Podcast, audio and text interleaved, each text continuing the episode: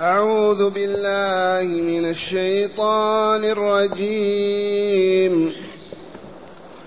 يسألك الناس عن الساعة. قل إنما علمها عند الله. وما يدريك لعل الساعة تكون قريبا. إن الله لعن الكافرين وأعد لهم سعيرا خالدين فيها أبدا لا يجدون وليا ولا نصيرا يوم تقلب وجوههم في النار يقولون يا ليتنا أطعنا الله وأطعنا الرسولا وقالوا ربنا إنا أطعنا سادتنا وكبراءنا إنا أطعنا سادتنا وكبراءنا فأضلونا السبيلا ربنا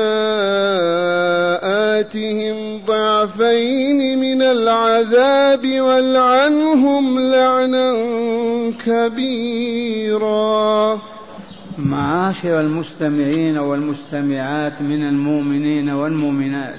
قول ربنا جل ذكره يسألك الناس عن الساعة. يقول الله تبارك وتعالى لرسوله محمد صلى الله عليه وسلم يسألك الناس عن الساعة. والناس منهم الكافرون ومنهم اليهود الكافرون. فالعرب المشركون يكذبون بالبعث الآخر ويسخرون ويستهزئون بالحديث عنه وذلك لظلمة نفوسهم وجهلهم وكفرهم. ما آمنوا بالدار الآخرة ولا ما يتم فيها من جزاء على الكسب في هذه الدنيا. وأما اليهود يسألون الرسول من باب الاختبار الامتحان هل يؤمن بالبعث والجزاء والدار الآخرة؟ لأنهم يؤمنون بالدار الآخرة لأنهم أهل كتاب التوراة بين أيديهم. فالفريقان يسألان رسول الله صلى الله عليه وسلم والله يقول له يسألك أهل الكتاب عن الساعة. وما المراد من الساعة؟ الساعة التي تقوم فيها القيامة. الساعة التي يفنى فيها هذا الكون ويأتي الله بكون جديد. الساعة التي تنتهي هذه الحياة ونقبل على حياة جديدة خالدة أبدية لا تفنى ولا تنتهي. يوم القيامة. يسألك الناس عن الساعة أجبهم يا رسولنا. قل لهم إنما علمها عند ربي وهو كذلك. لم يطلع الله تعالى على الساعة ملكا مقربا ولا نبيا مرسلا. الملائكة المقربون كحملة العرش ككل الملائكة لا يوجد من يعلم فيهم متى تقوم الساعة. جميع رسل الله وأنبياء الذين أوحى إليهم وعلمهم ما أعلمهم أبدا بيوم القيامة. لحكم عالية ومن أظهرها لو أن الناس يعلمون متى ما يعبدونه. كالموت لو يعلم الإنسان متى يموت غدا أو بعد غد ما يعمل. إذا أخفى الله تعالى شأن القيامة وشأن موت الإنسان. فلا يوجد بين الناس من يعلم أنه سيموت غدا أو بعد غد أو العام الفلاني والساعة الفلانية. ليبقى ممتحنا مختبرا. هل يعبد الله فيكمل ويسعد أم يعبد الشيطان فيخزي ويشقى؟ يسألك الناس عن الساعة. قل إنما علمها عند ربي. قل إنما علمها عند الله. وما يدريك لعل الساعة تكون قريبة إي والله إنها لقريبة. وقد أخبر تعالى بقربها في كتابه. إذ قال تعالى اقترب للناس حسابهم وهم في غفلة معرضون. وقال تعالى اقتربت الساعة وانشق القمر. والرسول الكريم يقول بعثت أنا والساعة كهاتين ويشير باصبعيه السبابة والإبهام. بعثت أنا والساعة كهاتين. هل بينهما فرق؟ ما في. ومضى الآن ألف وأربعمائة سنة وتسع عشر عام عاما وما ندري متى. والله لا ندري متى. تظهر علامة من علامات الساعة الكبرى ويومها خمدت الحياة. المؤمن مؤمن والكافر كافر. وعما قريب تظهر ساعة. تظهر علامة من علامات الساعة الكبرى. إذا ظهرت انتهى كل شيء. المؤمن مؤمن والكافر كافر. البار بار والفاجر فاجر.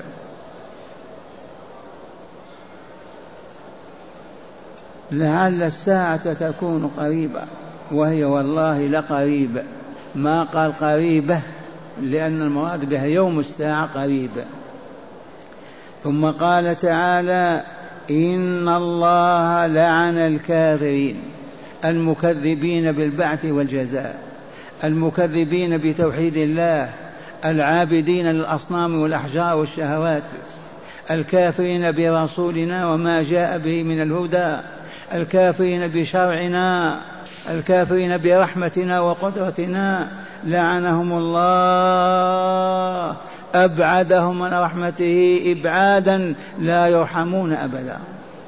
والعياذ بالله إن الله لعن الكافرين أبعدهم عن رحمته أذلهم وأخزاهم أشقاهم وأرداهم وأهلكهم وأعد لهم سعيرا وهيأ لهم وأحضر نارا مستعرا تحرق وجوههم وتأكل لحامهم وتأكل لحومهم. وأعد وهيأ لهم سعيرا وهذا السعير هو النار المعروفة التي عرضت على رسول الله صلى الله عليه وسلم فشاهدها كما تشاهدون في التلفاز التي يعرض الذي يعرض فيها. مرة لما عرج به إلى الملكوت الأعلى ودخل الجنة وشهد حورها وقصورها ونعيمها عند رجوعه عرضت عليه النار فشاهد سعيرها ولهبها وشقاها والناس فيها. مرة ثانية والله في هذا المسجد في هذا المحراب يصلي بالناس لا أدري صلاة كسوف تكون في الصباح أو في النهار. وإذا به يتراجع إلى الوراء يتقهقر إلى الوراء هكذا حتى اندهش المصلون. ثم بعد ذلك تقدم ومد يديه هكذا أمامه. فسئل لما فعلت هذا يا رسول الله صلى الله عليه وسلم؟ قال عرضت علي النار فرأيت أكثر أهلها النساء. وصدق رسول الله صلى الله عليه وسلم. فرأيت أكثر أهلها النساء وعرضت علي الجنة. فرأيت عنقود عنب في شجرة عنب فهممت أن آخذه ولو أخذته لأكلت منه الدهر كله. لا يفنى غير قابل للفناء.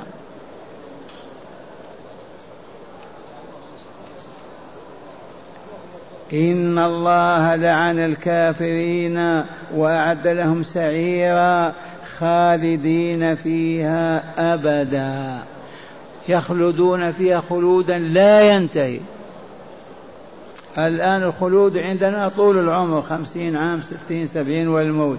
لا بد.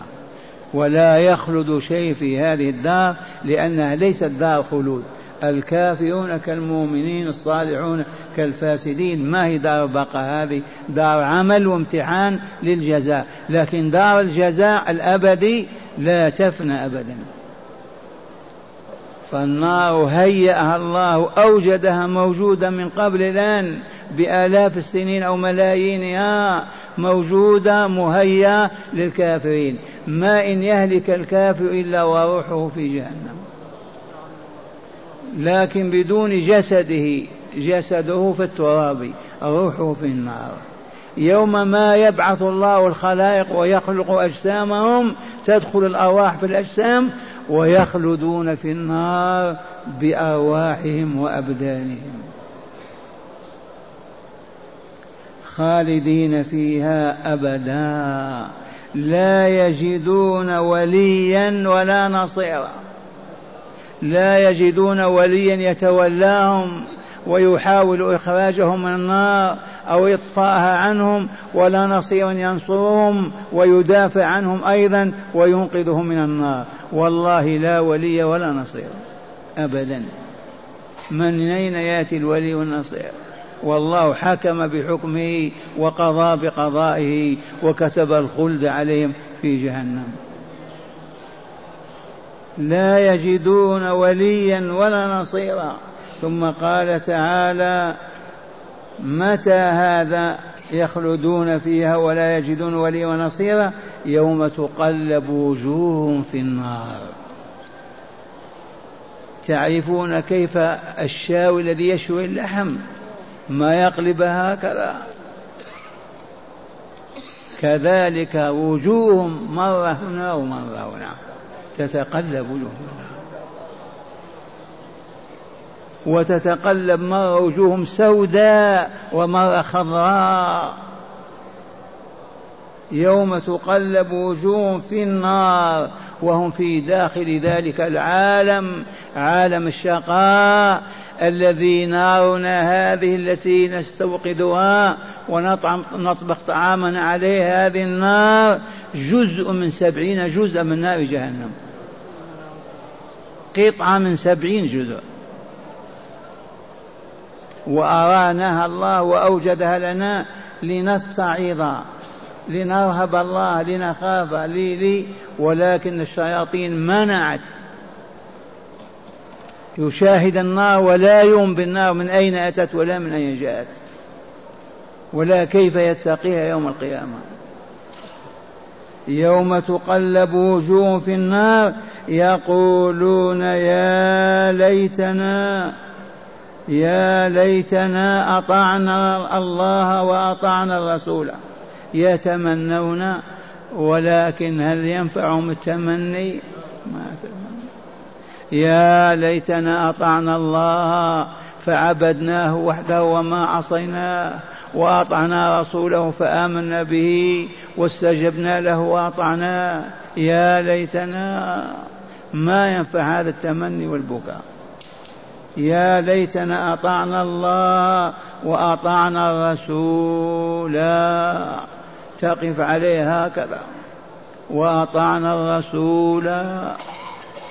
والأصل وأطعنا الرسول. لكن إذا وقفت تقف عليها بالأليف. وأطعنا الرسول. وقالوا وأطعنا الرسول. من الرسول الذي أرسله إليهم؟ نوح مع قوم نوح وإبراهيم مع قوم إبراهيم. وعيسى مع قوم عيسى. محمد مع قوم محمد. الرسول الذي أرسله الله إلينا ليعلمنا ليهدينا ليبصرنا فالواجب أن نؤمن به ونمشي وراءه ونقلده ونتبعه حتى نكمل ونسعد. ولكنهم حاربوه وحاولوا قتله وكذبوه وكفروا بما جاء به وهذا هو جزاؤهم إذن. وقالوا ربنا إنا أطعنا سادتنا وكبراءنا. من هم السادة الذين كانوا يسودونهم ويحكمونهم وكبراءهم في الشرف والمال والسلطان. أطعنا سادتنا وكبراءنا. إذا فأضلون السبيل. فأضلون عن الطريق المسعد المنجي. أبعدون عن طريق الحق. وتركونا في طريق الباطل. فعبدنا الشيطان وعصينا الرحمن. وفسقنا عن أمر الله وأطعنا الشيطان والعياذ بالله. ساداتهم وكبراءهم. وهذه الآية يجب أن نعيها وأن نفهم معناها إياك أن تطيع في معصية الله من كان جبارا سلطانا ملكا عزيزا قل ما شئت. وقد كانوا يطيعون الخرافيين مشايخهم الضلال يطيعونهم ويعتبرون كبراء عندهم الآية الكريمة لا يعبد إلا الله. هو الخالق الرازق المدبر الذي إليه مصير كل شيء. فإذا أمرك بأمر يجب أن تطيعه. أمرتك أمك أبوك سلطانك ملكك كذا بأن لا تفعل لا تستجيب. ولم يبق إلا حالة الإكراه. إذ قال تعالى إلا من أكره وقلبه مطمئن بالإيمان. أما إذا لم يكن إكراه وإنما يأمر الحاكم بفعل كذا أو ترك كذا فيأمر بمعصية الله ورسوله فلا طاعة. واسمعوا كلمتهم. وقالوا ربنا إنا أطعنا ساداتنا قراءة ساداتنا وكبراءنا فأضلون السبيل. أبعدون عن طريق الحق. أحلوا لهم المحرمات وحرموا عليهم المحللات. وهذا مشاهد في العالم مرئي مسموع. فلا طاعة لمخلوق في معصية الخالق. اللهم إلا في حال الإكراه إذا لم تطق العذاب وطلب منك أن تقول أو تفعل افعل ولكن قلبك ينبغي أن يبقى مملوءا بالإيمان. كارها لذلك الفعل غير راض عنه. ثم قالوا ربنا أي يا ربنا آتهم ضعفين من العذاب. يا رب ضاعف لهم العذاب هؤلاء الرؤساء السادة الذين أضلونا لما أطعناهم. يا رب اجعل العذاب يضاعف عليهم.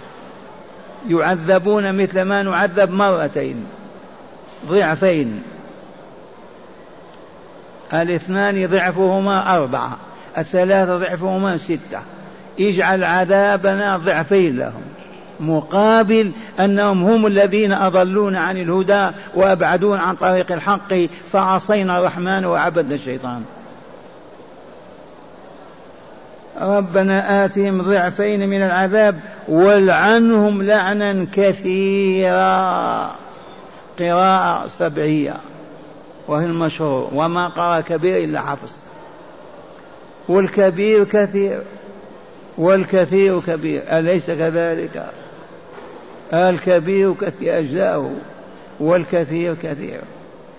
ربنا والعنهم لعنا كثيرا. لا ينقطع. أبعدهم عن الرحمة. أبعدهم عن رضاك زيدهم عذابا وبلاء وخسرانا. أبدا.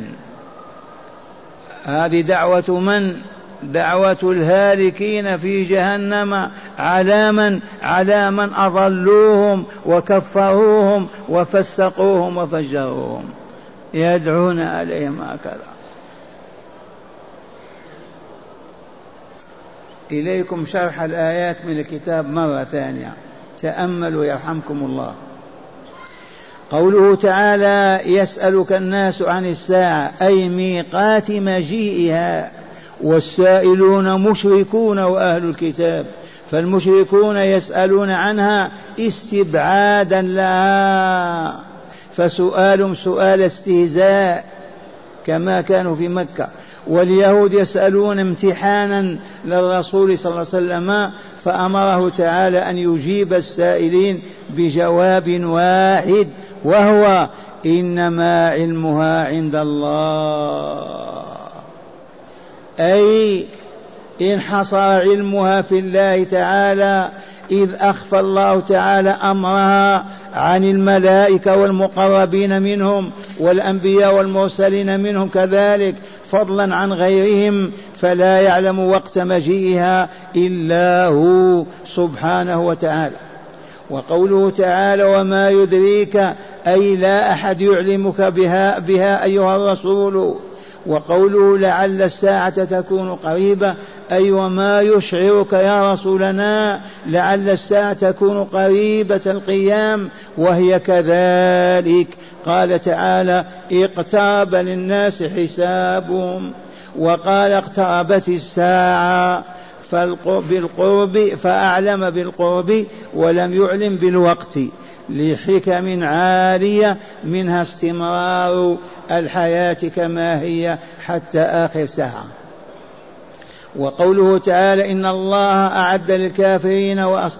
إن إن الله لعن الكافرين وأعد لهم سعيرا. المكذبين بالساعة المنكرين المنكرين لرسالتك الجاحدين بنبوتك لعنهم لعنهم ف لعنهم فطردهم من رحمته أبدا. فطردهم من رحمته. أعد لهم نارا مستعرا في جهنم خالدين فيها إذا دخلوها لم يخرجوا منها.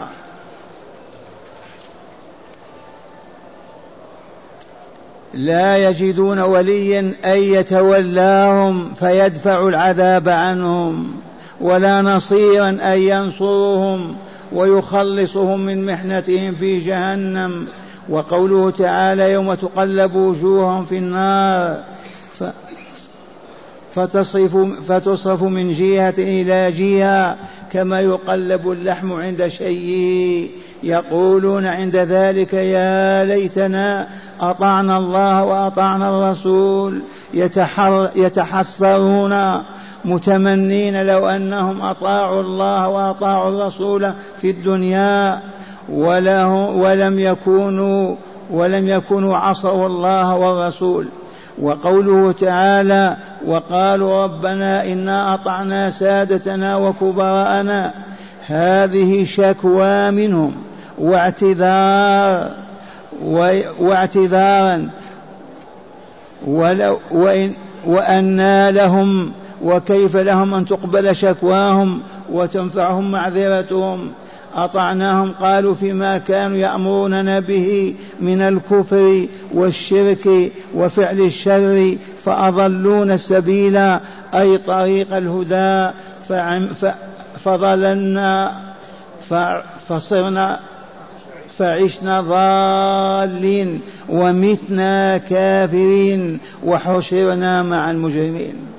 ربنا أي يا ربنا آتهم ضعفين من العذاب أي ضاعف يا ربنا لسادتنا وكبارنا الذين أضلونا ضاعف لهم العذاب فعذبهم ضعفي عذابنا والعنهم أي وأخزيهم في في العذاب حتى خزيا كبيرا يتوالى عليهم دائما وأبدا. والآن مع هداية الآيات. بسم الله والحمد لله. من هداية هذه الآيات المباركة اولا بيان أن علم الساعة أن علم الساعة استأثر الله به فلا يعلم وقت مجيئها غيره. نعم هذه أول هداية في الآيات هي أن علم الساعة متى تكون استأثر الله به فقط. لا يعلمه ملك ولا نبي ولا رسول فضلا عن غيره وهي عقيدة كل مؤمن ومؤمنة. نعم. ثانيا بيان أن الساعة قريبة القيام ولا منافاة بين قربها وعدم علم قيامها. ثانيا قرب الساعة متأكد ويقيني ووالله إنها لقريبة. إذ أخبر الله تعالى بقربها في آيتين وأخبر بذلك رسول الله صلى الله عليه وسلم وثم لا منافاة بين قربها وبين عدم معرفتها. الشيء ما تعرفه كالموت الآن قريب ولكن ما نعرف متى نموت. لا فرق بين قربها وبين عدم علمها. نعم. ثالثا تقرير عقيدة البعث والجزاء بذكر أحوال الكافرين فيها. تقرير عقيدة البعث والجزاء وهذا هو السر في هذه الحياة. إن قيل لك لما خلق الله هذه الحياة بما تجيب؟